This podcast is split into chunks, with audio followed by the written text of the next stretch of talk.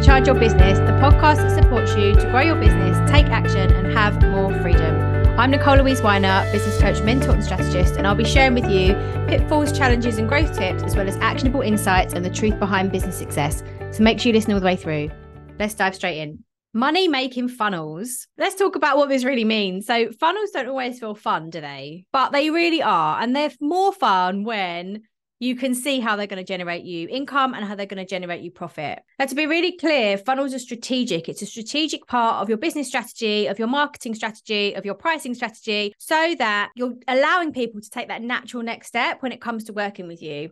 The key part to making any funnel work is nurture. So, being able to nurture your audience as well as growing your audience with strategic lead generation. So, to do this, what you need to be really clear on is your customer journey and moving people from A to Z, making sure that you're using automation and making sure that you're strategically creating your offers. And I'm going to share with you three main things that I want you to look at when it comes to creating these money making funnels so that they feel fun for you, so that you can see why they're important, why you should spend time and energy on this. And also some parts of letting go of perfection, because the only way to understand what is truly going to work as a funnel in your business with your offers, with your clients, with your audience is to test it. So please take all of this as it comes, but make sure that you're continually testing and using the data to inform you on what next steps to take, what tweaks to make. So the first thing that I'm going to share with you when it comes to money making funnels is to have strategic offers. So the best way for to do this is to have offers that reach your clients at different points of need. This is much easier if your ideal client, your dream client, is a different version of the same person. So,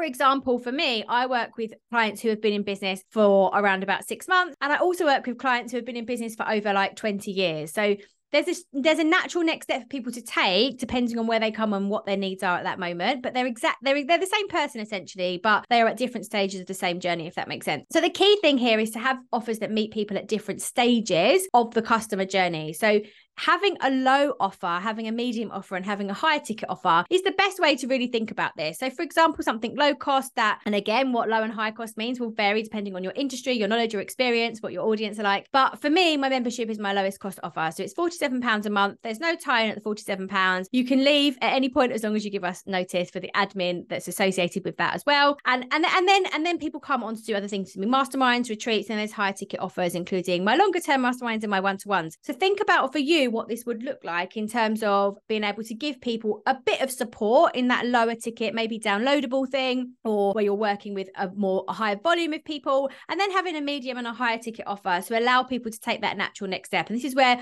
the money making funnel becomes very easy because the people that are coming in and those lower ticket offers are automatically letting you know that they need what you do. They they're automatically opting in and raising their hand and saying, Hey, I need this. I need this thing that you're offering. And then potentially they will want more of that how to do that, how to make sure that they're moving through your low, medium, high ticket offers is really to make sure that you have a key focus on nurture. So when it comes to your funnel, as well as making sure that you're growing your audience, we have a number of podcast episodes on this. You can go back and listen to that about how to grow your audience in a way that feels good for you, but really making sure that you're nurturing your audience as well. And especially if you're growing an email list, the key way to do this is to send regular emails. I know that sounds really, really simple. And we're going to be talking about this in the next next week's episode about sending emails that people actually want to open. So it's worthwhile for you and also also worthwhile for them. But really looking at this nurture journey. So thinking, okay, when I've attracted these clients in and they're now part of this nurture, they're interested, they already have awareness, they know what I do, but now they need to just a little bit more warming up. They need a bit more of that know like, trust, know love, trust factor to be built. What can you do? And really, you need to be having more engagement with them. You need to be having more conversations. You need to be inviting people to take that next step to book calls with you. You need to be giving them a little bit more in terms of value. So changing their opinions on things, showing them more hints and tips on why and how you can help them and being strategic with that. So we're really really that helps you to focus on retention, which is really what a great funnel does. It helps people to move through that natural next step with you. And, and to share a statistic with you that I love is it's five times more expensive to sell to a new client than it is to sell to an existing client. That's five times more expensive to sell to a new client than it is to sell to an existing client. So really, you want to be thinking about how you can invite people to take that natural next step strategically in your funnel by nurturing them and continuing to stay in touch with them, which I know can feel hard and visibility can feel tricky when you've got loads of things to do. But this this is one of the most important things to do, one of the things that I hold you accountable to the most inside my masterminds. But also,